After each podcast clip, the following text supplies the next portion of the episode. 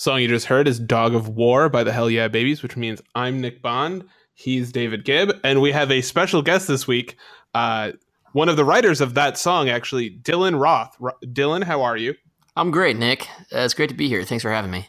Tell us a little bit more about your involvement with the Hell Yeah Babies. So, the Hell Yeah Babies is a, a band featuring myself, Mike Pfeiffer, Julian Ames, and Sam Paxton out of uh, Astoria, Queens. we've been together as a band for a better part of three years, but we actually, three of us go back a really long time, and we've been writing songs together since, like, basically right out of high school. We went to grade school together. And so we play around New York and the Northeast. Uh, we have a record out called All the Things That You Believe that that song is on.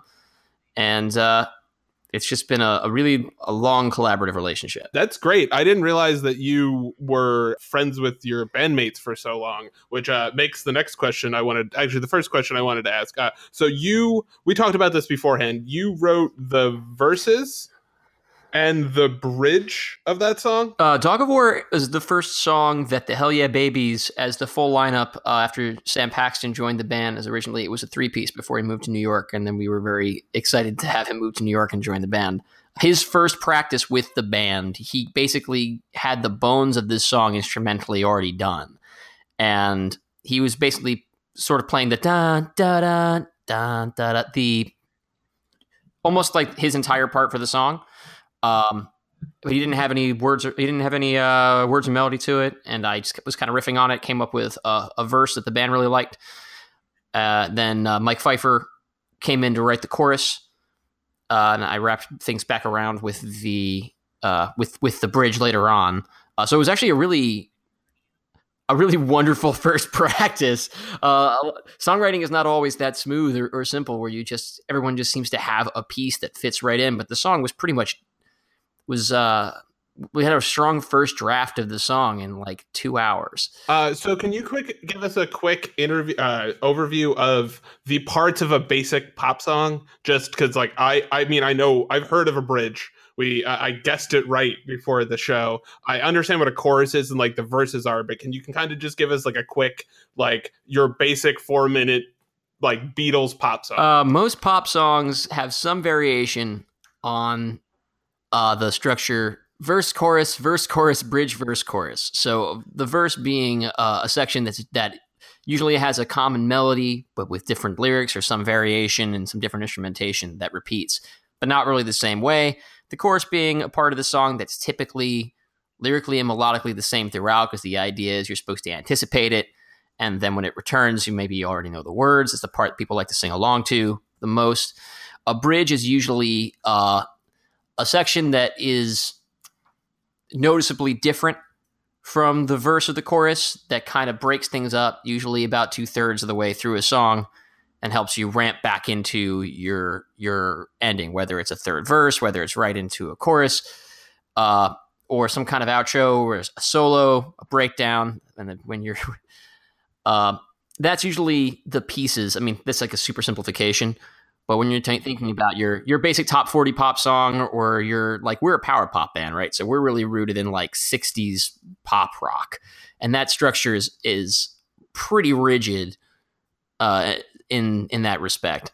Just, for Dave, that sounds pretty. That feels to me like a little bit like a, a, wrestling match, especially the chorus part of like the comeback like that definitely reminds me of a wrestling match. Oh yeah, hundred percent. Like he was talking about building anticipation, right? And that's like a theme that you and I have discussed over the last couple of, of episodes, just being a major part of wrestling. So hundred percent, I heard parallels in that description to, to things we've gone over here already recently. Do this it uh, as somebody who writes more because I write reviews of wrestling shows and stuff like that but you've actually like written mystery fiction and stuff like that. Does that sound similar in terms of the not obviously not the structure but like that you are trying to fit within especially for you you write mystery fiction uh, a rigid more rigid structure. Does that help with the writing for you or and for dylan? I'll ask both of you like does having some sort of structure help uh, the writing process? Good writing is the product of good organization um, so yeah, I think 100% structure is important. If you think about things like, for example, for me, I always like to think about Joseph Campbell a lot. That's a lens that I've both written about wrestling through and that I consider when I write my own stories. That idea of you know the hero's journey and the, the steps along the way.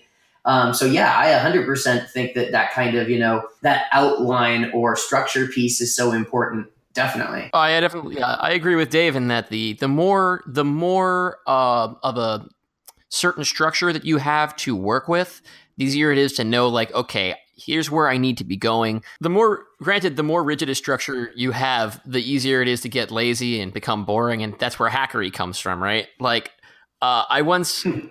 after watching the first 20 James Bond movies, all the ones before Casino Royale that count, they all have a really rigid structure. Like they're they're there's pretty much like a, a rhythm to all of those films. It's very consistent. And just goofing around being like, oh, I could plot out a James Bond movie. And like outlining something like that when you have such a specific skeleton. Uh, and what's more, you have an audience that wants that specific skeleton. It becomes very it becomes it, it becomes very easy to to to really shit something out. Uh, whether or not that's any good is another question. But like, if your job is to create something, um, that's why parody can sometimes be so cheap and easy to do. Because if you know exactly the yeah. You're not innovating at all. You're literally just like using a, a like a house that was already there and painting over it a different color. Exactly. So yeah, I, am also interested because uh, I do not really write collaboratively uh, in general. Um, what is that like in terms of because I, think the other interesting thing uh, and one of the big parallels is that uh, you're performing this stuff together in the same way that like a wrestling team like uh, two guys working a match or two tag teams working a match or any number of people working a match you're like all on display for this. Like how does that get involved in the creative process? Like is there i mean obviously there's creative tension but like does having a, a more structured idea help in terms of that or do you have people pulling in different ways in terms of wanting it to fit in the structure and not fit in the structure and stuff like that. Well, there's a lot of give and take in that uh, working. We almost we write almost every song together in the room in some way. Like uh, there are songs on the record that really belong almost entirely to one member of the band or another, and like I think we. Um, I'll take for example, I brought in the song "New York and I Love You," which is on the record. Pretty much, it was finished. I'd actually written it on piano by myself uh, and then brought it to the band and pitched it to them, being like, "Do you guys want to do this song?" And then, without really having to change that much of what was like the the lyrics or melody or chord structure, then the effort became more about, okay, how do we fill this out? How do we make this feel like it belongs to the whole band? What what is what is Julian playing on the drums? That's going to give us the feeling as to what the rhythm guitar ought to be like. And then once we have that in there, that'll give us the idea of what needs to be overlaid in the lead guitar. And so each member of the band brings their own voice um, in that sense, even though the I've booked the thing. Uh, I I've created the I've You're created, Randy Savage in the the steamboat. Exactly. Match. I sat them down at the diner with a with a with a binder and said, "This is what the song looks like," and then they get to color in all of. They get to color in. It's I guess in this sense, it's kind of like I printed out the coloring book of the song, and mm-hmm. then the rest of the band got to add all of their colors and go over my lines here or there, and uh, and that is an example of one that was very, very, very clearly finished. Um, mm-hmm. Whereas there are other songs where it might be one of us has half of it. We might have a verse and a chorus, or we might have a riff that we like and then the rest of the band has to kind of go. Well, what if I go in here and I, uh, and I change this chord here, so try and separate it, make it different from what you did on that other song. Because one of the other keys to make sure that we're not all just, I'm not going to hesitate to throw wrestling terminology, and not, we're not all just trying to get our shit in. You know? Yeah, yeah. Uh, see, like, well, you okay? You did that on that other song. This time, how about you try doing it this way? Do do this, but do this this thing that uh that I would do, but do it in your way so that you end up with a, a different third product altogether.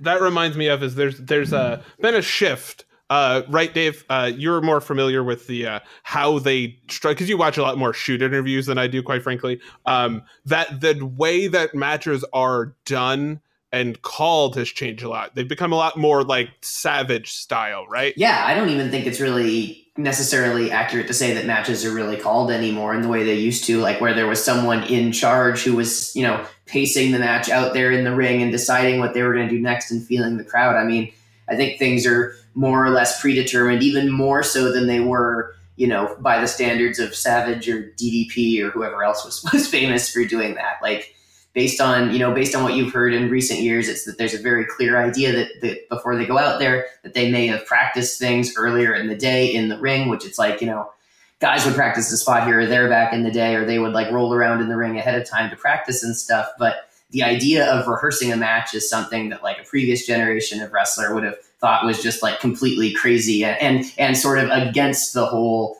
artistry of wrestling. Yeah, where with, I feel like with songwriting you have to because you're putting it down on something. But I, I think what's interesting for me with that is like, how do you use the so I would assume and and please correct me if I'm wrong um because I know you've changed lyrics, Dylan, for instance, on um, Dog of War. You've made subtle changes to like you instead of Tumblr, you put Twitter, right? Is that correct? Yeah, on the single version, we had uh, we had basically a joke on there that was it felt a little bit too targeted at at uh, a particular particular demo, which was not our intention. And it's interesting what you do when you have an opportunity to make a revision to something. Uh, do you find because when your your audience because your audience because your audience teaches you things? Mm-hmm, that's yeah, exactly what I was going to ask. Yeah, like when you play a live version of it, do you go, "Oh, actually, they really liked if we extend that solo a little bit more"? Do you like get that kind of feedback? Because I know that's how like stand-up comedians work. Or are you really just like, "I'll play it"? Does that affect? Let's say you're going to do a revision. You're like, "We're trying out this new stuff." Uh, we haven't, or is that something musicians just don't do? They they only release stuff and then play it. Like how oh no it can be done in every kind of order you know? Like um a lot of when you're a band like ours that's just kind of playing out a lot in the same area and like really just trying to build up an audience to have a record for we don't save material for a record and we don't write in the studio in terms of like recording studio. We write songs at practice for shows and then we premiere them at shows and we see what the response is to that and then maybe make some tweaks. And then when we go into the studio, we're basically just recording that and then filling it out with the tools available to us. But when you're a, a band that can be a full time band and you have lots more resources at your disposal, uh, there will be you'll play you'll play your your re- released materials for the most part out on tour. Uh, maybe you'll try out a thing here or there if you were fucking around with something on tour, but then you go and you take some time off and you go into the studio and you write a new new mess of songs, you write the new record, you record the new record, and then up until you start touring to promote the record, no one's heard that. It's done already. It's a finished product. Um, I've been at a lot of. Um, I worked at a, a, record store for a long time that used to be a place where a lot of bands would go to play on their release day of their album. And you'd have a lot of people saying at that show, "Hey, we've never done this show. We've never done this song live before," which is wild because like they spent months working on it, right, in the studio, but they'd never actually played it in person in front of people before. Uh, that is a very foreign idea to me because the Hell Yeah Babies is a is a live band first. Do you find yourself like have you ever been shocked by an audience's reaction to something you've done where you're like, "Whoa, that did not get over at all." Or the opposite like holy shit i did not think they were going to like that breakdown that much. I wish i could think of a specific example. Um, i would say just from the position that we're in um, we know our audience pretty well in that i mean in all honesty at the, at the place that we are in the band that we know a lot of the people who come to see us and they come to see us many times. And so we kind of know what they're expecting. We're not necessarily writing for them. I mean like any artist should be considering their audience, but trying to write for themselves, write what they would like, try to create something that's that's honest to try and move an audience. But um, I don't know. Sometimes when we're just doing just just jokes, when we're playing for an audience that we don't know, like we do a lot of banter and shit between songs, which I know doesn't really factor into our discussion so much here. No, but the performative aspect, you're you're we've talked about this. You're building a persona. So like when you write for your audience, are you writing? Uh, this is a weird question I've never thought of talking about songwriting. Do you ever write a song? How do I put this? That you know the crowd I'm trying to figure out the that the like you ever go heel on a song knowing the crowd will like as part of like a larger thing you're doing for an album or something like does that make sense? Am i making any sense or do i sound like a crazy person? Oh i definitely think that there are babyface and heel moves that you can do as an artist. I think that there are definitely uh, musicians and artists out there who are especially in pop and especially in hip hop. And if you could do a whole episode about how wrestling and hip hop have a lot in common, but I'm not the guy to have on it because I don't have the qualifications. There's those classic sort of babyface and heel tropes where baby faces are self-effacing and they're all about the crowd, and then heels are about themselves and they don't really have respect for anybody for the most part. Mm-hmm. Um, there are songs where we know we're not going to do this song for this audience unless unless we basically want them to know that we don't uh, and, and, and, and, we don't necessarily uh, want us to think that we like them. I don't know. Uh, we have a song that's not on the record yet. We hope to record it soon called Generation Shark, which is uh, about eating the rich. So depending on the audience, if like if we're here in New York and we're playing for in, in the Lower East Side for our uh, assortment of broke queer socialist friends, uh, then Generation Shark is a, is is a slam dunk uh, because then we'll get off stage and start and start talking about how we would how we would serve Elon Musk, right? like we talk about it a lot. Um, but if we're gonna go to um, play suburban New Jersey and we don't know the crowd, it it really depends whether or not we'll do Generation Shark uh, if I were to play like a corporate gig, which is not a thing that we typically do, but we do need the money, so we would do it. we would probably skip Generation Shark unless the crowd sucked.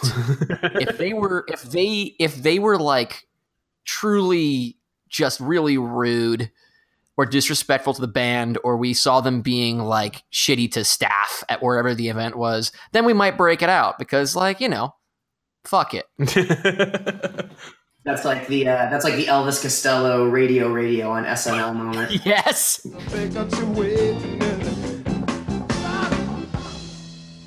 I'm sorry, ladies and gentlemen. There's no reason to do this song here. Radio, radio. One.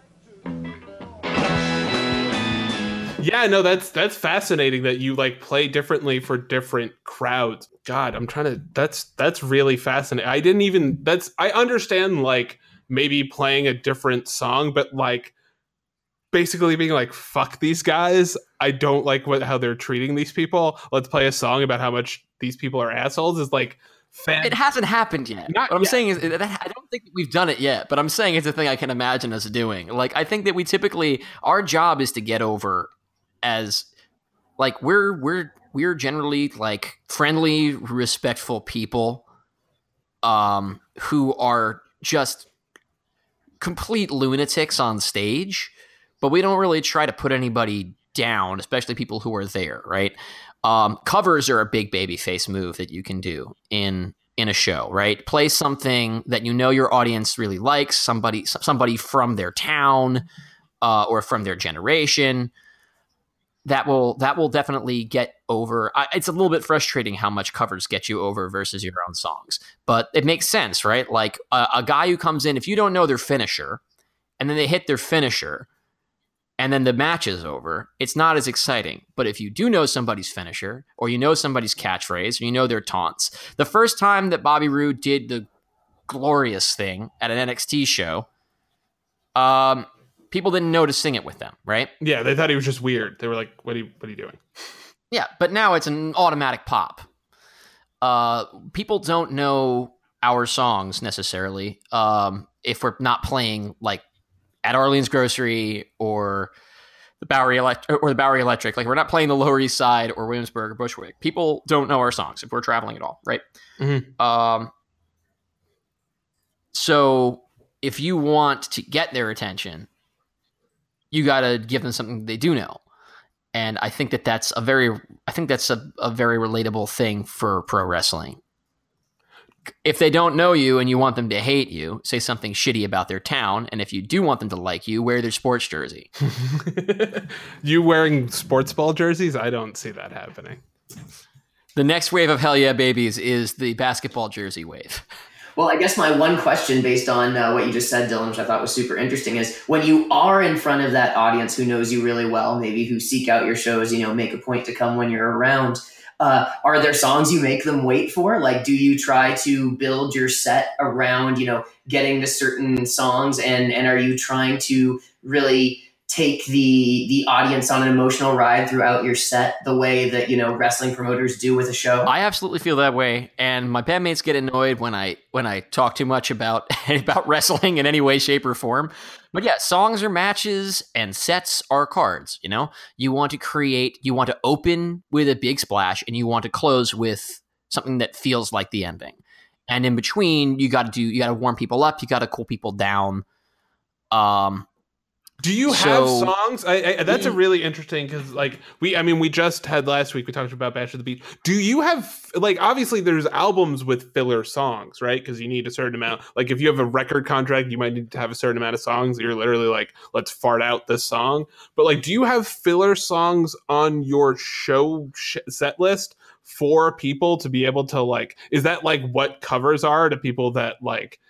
Do, uh, like know your band kind of thing or like do you actually have like a i don't want to, you to name names necessarily but like do you have songs that are like all right this is people's piss break uh, no, I don't think so. Um, we have the benefit of that our entire show is usually no longer than than than 45 minutes, so no one should need a piss break during the show if they're having a good time. So we don't. But also, like, there's definitely a phenomenon um, when I played in other bands that are not so much like a all all high spots all time type type type uh type bands. Like we're we're an all we try to be an all killer no filler kind of band where all of our songs are fun and and energetic.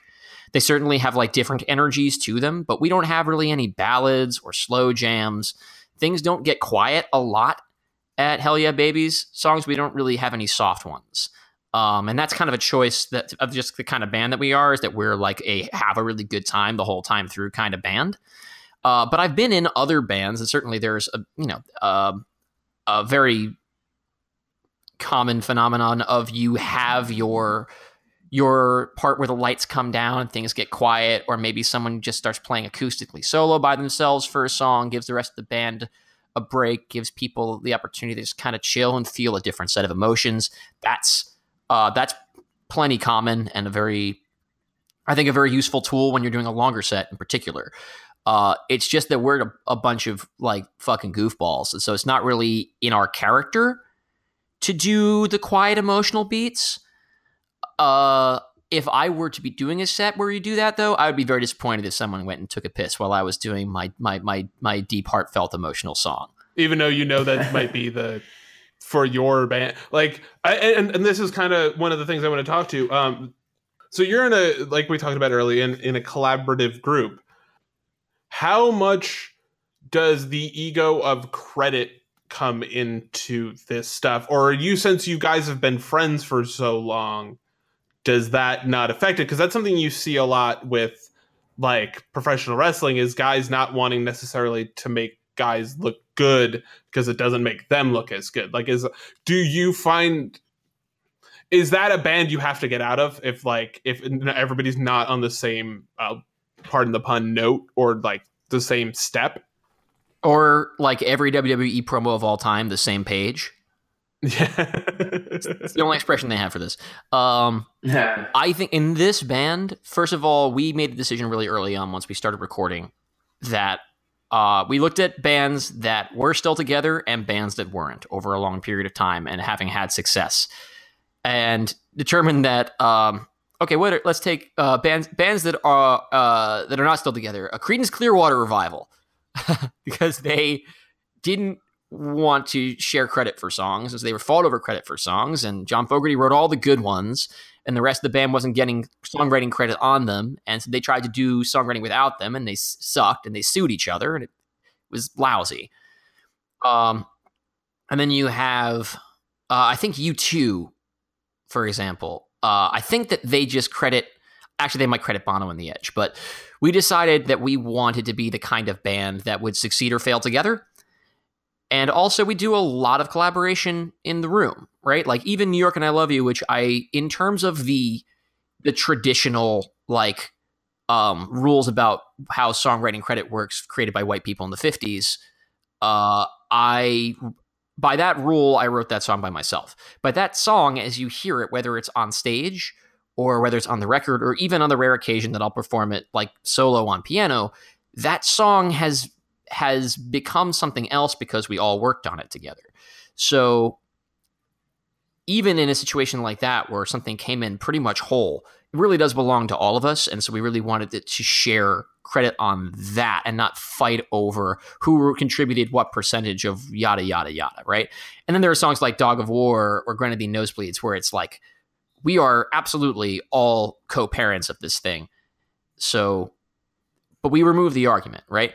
So mm-hmm. it's not so much. Uh, we even really try to make sure that we all get moments in songs. Uh, if any of us is ever getting when we're writing a song, we're pairing a song, we realize that one of us has kind of gotten bored with it. Then maybe we'll mix up who's singing the vocal. Maybe we'll make sure, okay, we got to get you a good lick here. Let's give you a moment here. We really do try to share the spotlight as much as possible. Um, and that I think is really helpful. It, it's Michael and I have been writing songs together for so long, and we've had, I feel like, and maybe if we start making a lot of money, then we'll find new arguments. But Michael and I have had, I, I want to believe that we've had all the big creative arguments that we're ever going to have. Uh, I probably just jinxed it by saying that, but we've had plenty of them but like we love each other to death and we don't want to do this separately from one another. It's like a decision that we had to make after a previous band broke up and we both tried to do this thing separately uh, and we both kind of hated it. Uh, we need to do this together. Um, and julian and i like lived together for three years. We've been in two three different bands together uh, and like we're just like let's we want to do this together and i'm so happy that sam got to join us, and he's he's in the we've I've you know I've I've known him for half as long, I guess, about five years now. But he's he's in he's in the family. He's in that in that same category where it's like I want to I want to either succeed or fail with you. And if we start fighting about whose name goes on a thing, we can't do that. So, but it really is like you can't have one person do a good wrestling match. You you can't do it even if it's I don't know, um, AJ, you can't. I don't think that anybody really carries anybody in a match that's really good. Yeah, no, I think that's that's fair. How do you how do you feel about that assessment, David? Oh my gosh. Well, I did see those matches with AJ Styles had with Roman Reigns, so I don't know. Maybe I think that that someone can be carried, but I also understand the point that Dylan's making that it really does take uh, everybody doing their thing to really pull off something that kicks ass. Like in, in any kind of collaborative effort, you can't kick ass individually. That doesn't matter. You have to kick ass together. Have you seen uh, or heard? Because I know when I listen to like Samoa Joe's theme song, for instance, I think of how good that would be for a backing beat for a rap song. Like, do you hear entrance like Bayley's song? Do you hear that and go, "Oh, I actually like that guitar," or, or do you like completely separate yourself from that? Oh, music is a super important part of wrestling, and um, my girlfriend Jenna Cass, uh, artist Jenna Cass, talk about this all the time. Uh, where how important this specific this specific structure of a wrestling entrance theme is. Um, this is really I, I, made sure to name drop because this is really her particular theory, and so I don't want to take credit for it. A wrestling theme needs to have two important beats to it. I don't mean beat musically. I mean beat more like story or comedically. You need you need the the part where you recognize, oh, it's this guy, and then you need the second beat, which is where the wrestler actually emerges. Mm-hmm. Like you used Bayley's theme as an example. So it starts with the ba ba ba ba ba ba ba ba ba ba. Um, that's where you know it's Bailey. She's coming. But then when the actual when the when the when like when like the bass drops on it, that's when Bayley comes out. Um, for uh, for Seth Rollins, um, he has where the where the track starts, and now he has the burn it down, which used to just be that blank space, right? But that's when the wrestler comes out. You need both of those. You need the piano intro to Glorious, and then you need the first big Glorious. Uh, Yeah. Oh yeah. Every time I've ever been in. Yeah, every time I've been in a room and that that second glorious is hit, and it's also similar to uh, Finn Balor when he starts. Um, Yeah, and when they win a match, usually, and when a promo ends, when a segment ends, where it's where it's where loss or a promo, when they play the music again, they started at the second beat. You don't need the intro anymore. They just kick right into, I guess, usually what's sort of the chorus of the song because you don't need the intro part What anymore. I think it's funny is it it hasn't been part of wrestling the entire time. It- the first one was uh like the first official one, right? Was the Freebirds, right, Dave?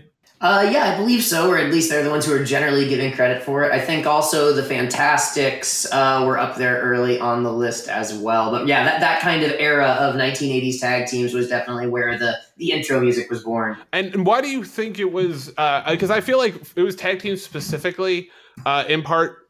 Uh, and just in general, like the '80s, I understand the rocking wrestling connection, but I think what's interesting with the Freebirds is they made that felt like they had to be the first like no one else before them i feel like really made sense. Like they were the first rock and roll for lack of a better term wrestlers it felt like. Or uh, like is there somebody else? I'm not th- maybe superstar billy graham Uh, I was gonna say, I, I know Gorgeous George came out to Pomp and Circumstance, a la Randy Savage. I think that's where Randy Savage took it from. But when we talk about like rock and roll pop music type intros, it definitely was that kind of early '80s era with the with the Freebirds. And I think, like you said, the, the Freebirds are such an interesting case because the, the the WWE Rock and Wrestling is one kind of specific brand, and they had a Saturday morning cartoon, and they had vitamins and action figures. But like the Southern wrestling version of that was was way darker. Like and i'm not just talking about like the moral ambiguity of confederate flags. Like i'm talking about a much more like in your face like falling down drunk chewing tobacco juice like spilling out of the corners of your mouth uh, rock and roll party guy it's a much darker grittier kind of rock and wrestling than what wwe was presenting at the same time so almost like different subgenres, different kinds of rock music going on concurrently.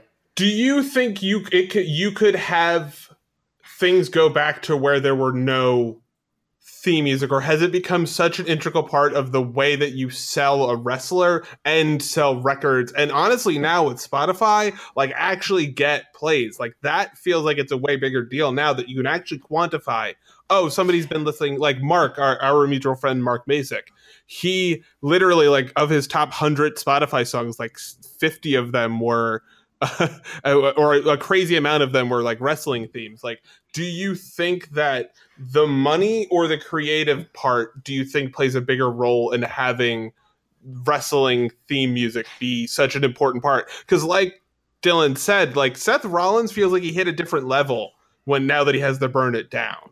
So is it more creative or more business do you think Um, I mean, I think it's honestly more creative because I think it's part of putting the characters together, like Dylan was saying, and part of helping people anticipate the characters, and part of you know signaling to people what's going on, like telling the people when to look up the ramp, for example. You know what I mean? That the that I think, but I I can't really speak to the revenue and how stuff on Spotify works or anything like that because I have no friggin' clue how that idea of the business or how that side of the business. I can, and it sucks.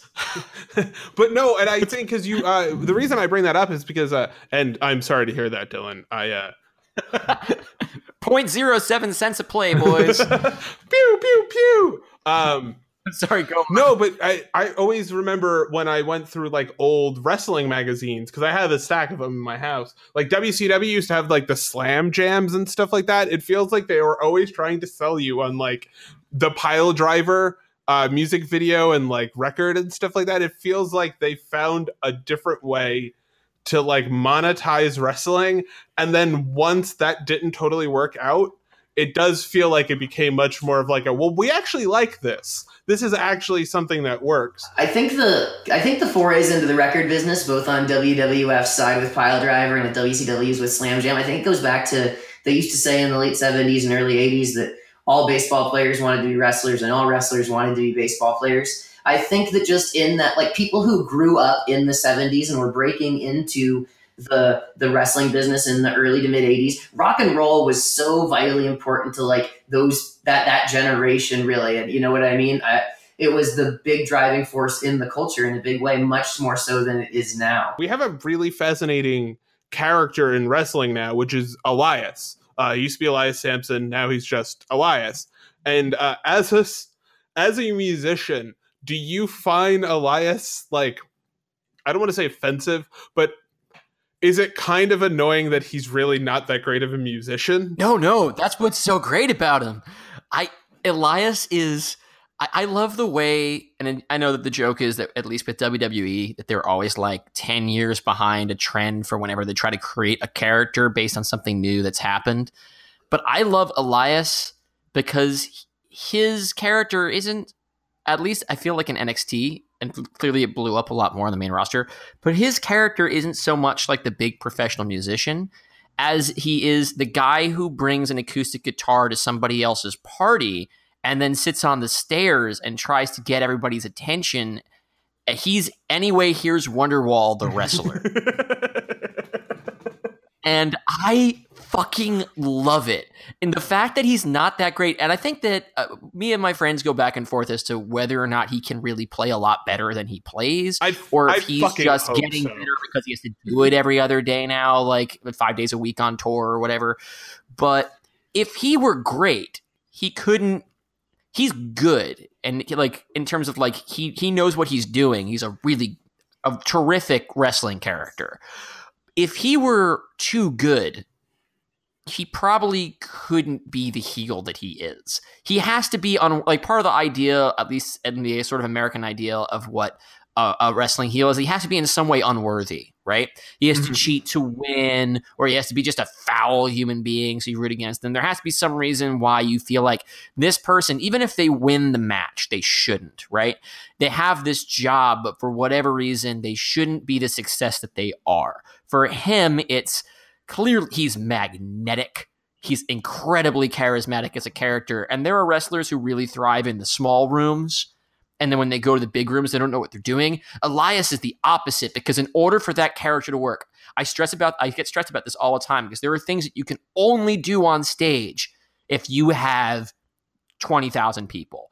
Like if Bruce Springsteen did the full E Street Band show for a group of for for 20 people who don't know him, there are times that he's going to look really pretentious. he'll kick ass and he'll win a lot of people over.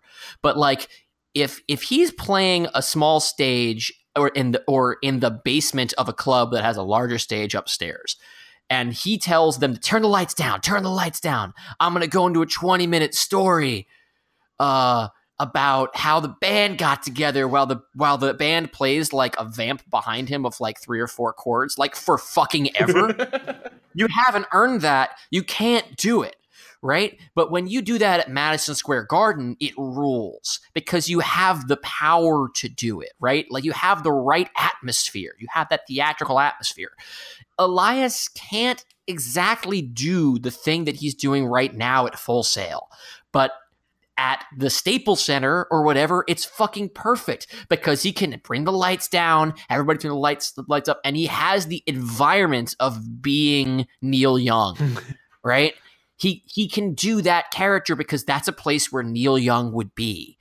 So, but if he did that and then he was able to play, Neil Young, yeah. yeah, like granted, not the best guitar player in the world, but like if he could really do it, then he's not a heel anymore. He should go on tour and just play.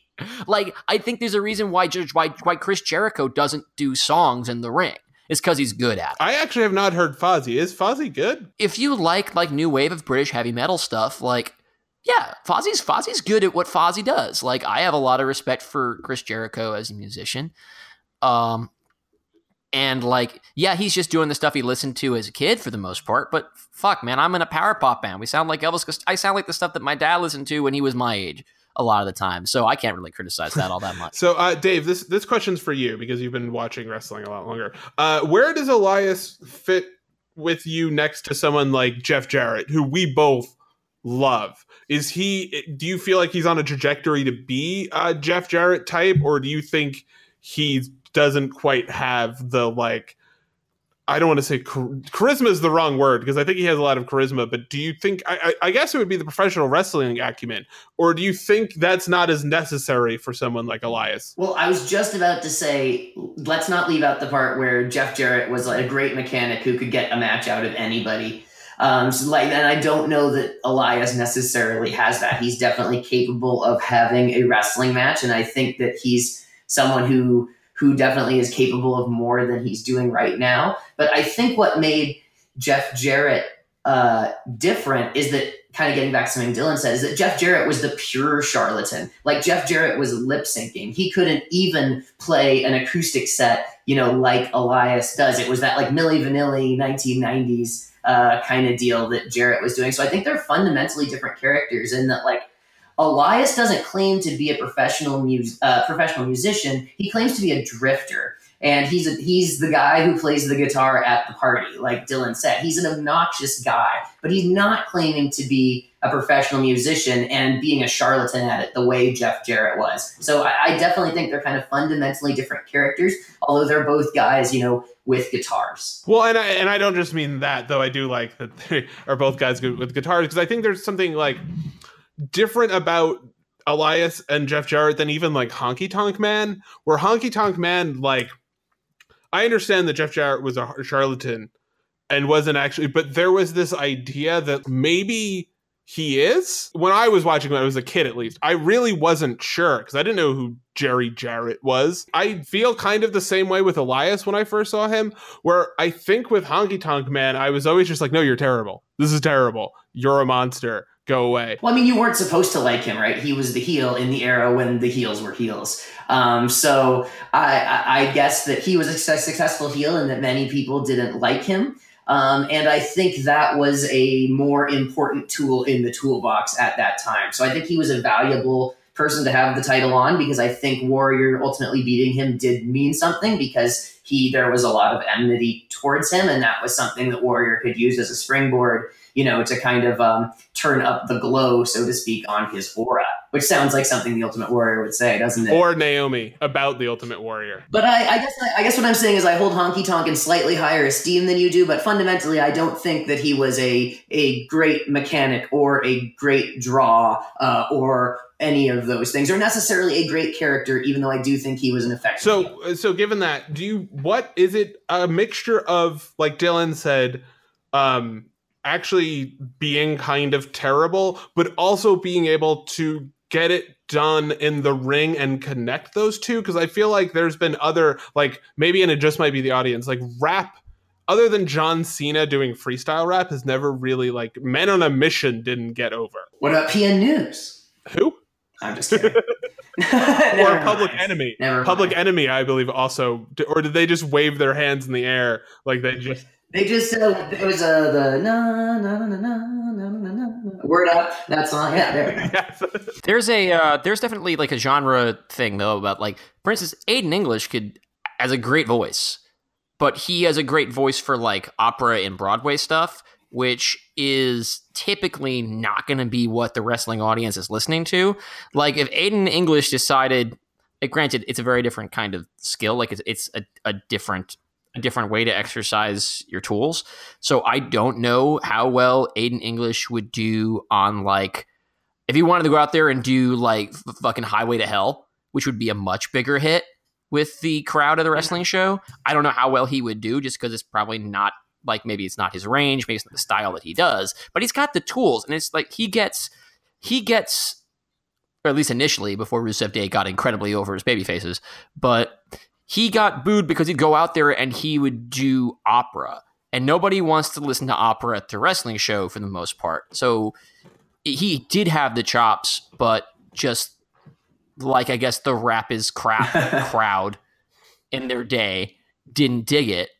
Like the same kind of that kind of disconnect there. Yeah, I didn't even think of Aiden English as a singer, despite the fact that's how he came up. In large part, like he's more of like a no, I, I, he did sing. They try to make him as like an actor, but it's like all you do is sing. That's not what actors do necessarily. I mean, actors do sing, but only in musicals, and this isn't a musical. But I, I think that is interesting that like it almost prevented him from getting over until they decided he was going to be a baby face and they were just going to have him belt out Rusev Day. Like they were like literally like you're actually good at this. We need you to help this guy get over in a way that like I don't think you could necessarily do with an Elias or a Jeff Jarrett. Um yeah, that's really interesting that like it to be a bad guy because you have to be unworthy, especially in America, not being good at your instrument or better yet, not playing your instrument at all is like the ultimate heel thing to do. So if Elias ever got better, he'd have to turn into a baby face. Can a character that is a singing character ever truly become like a big enough deal to be world champion or something like that. Do you think like would you take somebody like Elias who's so incompetent at singing, let's say, seriously as a wrestler? I know that sounds kind of stupid, but like does it does it feel like his to me because it feel like if you're that shitty unless you explicitly just start using it to trap guys and hitting them with your guitar, it seems like you'd be too distracted by that to ever be like a successful champion, even in this fake world of wrestling. That kind of gets back to like the early to mid 90s, like new generation, or even slightly before then era, right? Where everybody had a gimmick. It's like, man, none of these jobs, uh, they must not pay very well considering that, you know, you have to be that and a wrestler. So I guess, you know, being a plumber and being a wrestling uh, wrestling guy, neither of those pays very well, does it? It's the, it would be backwards now, though. It would be like, uh, oh, well, obviously, if you're going to get to do a cool job uh, where you're a performer and you're expressing yourself as an artist, obviously you need to have at least one other job. So of course this guy's also a plumber or pig farmer or whatever. It's the gig economy, baby. And like most wrestlers, most wrestlers who are not in WWE or New Japan also have another job.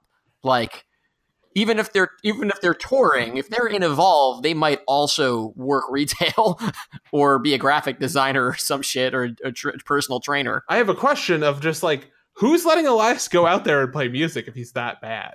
That's the other thing. Like I worry that, and I, I, I if you guys disagree, disagree. I think it's a limiting character, like it was for Jeff Jarrett. I don't think Jeff Jarrett, who's I think genuinely great, like great, great was never going to be world champion with uh singing gimmick. One thing I, I want to say about Elias is I heard him on Steve Austin's podcast a couple of months ago, maybe close to a year ago now, I don't know.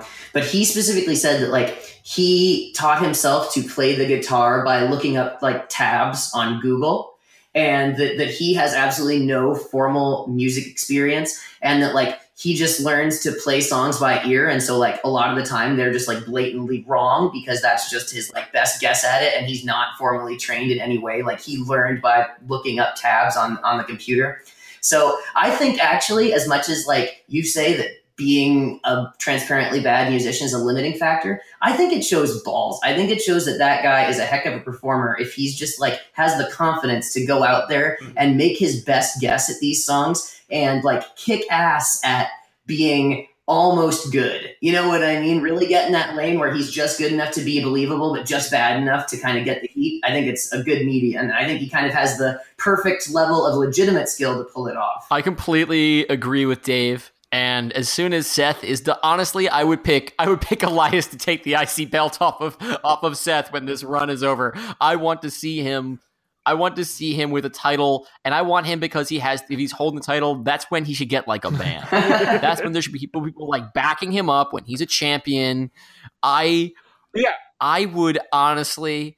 What is the Universal Championship worth? Oh, it's dead. Right? It's dead. It's it's fucking it's fucking worthless. Give it to Elias. I would rather the Universal belt be, yeah, exactly. like Elias would make a great Universal champion. Um, so we just booked uh, Elias as Universal champion. He's going to beat Brock Lesnar. Uh, I think we can end on that. We will be having an episode next week. That feels nice to say. We will be announcing next week's episode on Monday on the Juice Make Sugar Facebook feed, and I'll be tweeting it out. Dylan, did you have any plugs you wanted to do before we head it sure. out? Sure. Uh, I'm in the Hell Yeah Babies. We are at Hell Yeah Babies on Twitter and Instagram. We're on Facebook. Our album's on Spotify and Bandcamp, iTunes, anywhere you can find it. Um, my personal Twitter is at Dylan Roth. That's Dylan is in Bob, Roth is in David Lee. And uh, I tweet about wrestling uh, sometimes, but usually late because I don't have cable and uh, New Japan airs really early in the morning. So uh, uh, usually you can get my lukewarm, my lukewarm day late wrestling takes on that feed. Yeah, they're scorching. Uh, Dave, did you have anything in particular or just the usual? Yeah, just follow me at Dave Writes Junk and keep your eye on the Wrestling Estate. This week we have a roundtable that's uh, all about tag team wrestling, one of my favorite topics. So if you're listening to this on uh, Friday the 18th or later, go check that out at the Wrestling Estate. Yeah. Sounds awesome. And you can catch me at the Nixter. That's T H E N one C K S T E R. So yeah, that's uh, that's what we have for this week. Uh, thank you so much for listening, and uh, I guess uh, say goodnight, Dave. Uh, good night, Dave.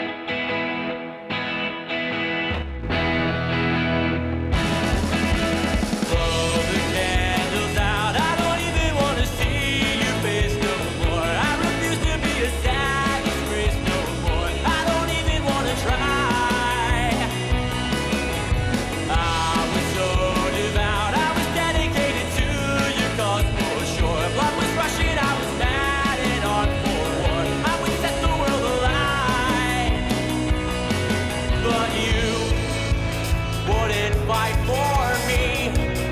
You'd rather wait and see how long I stay.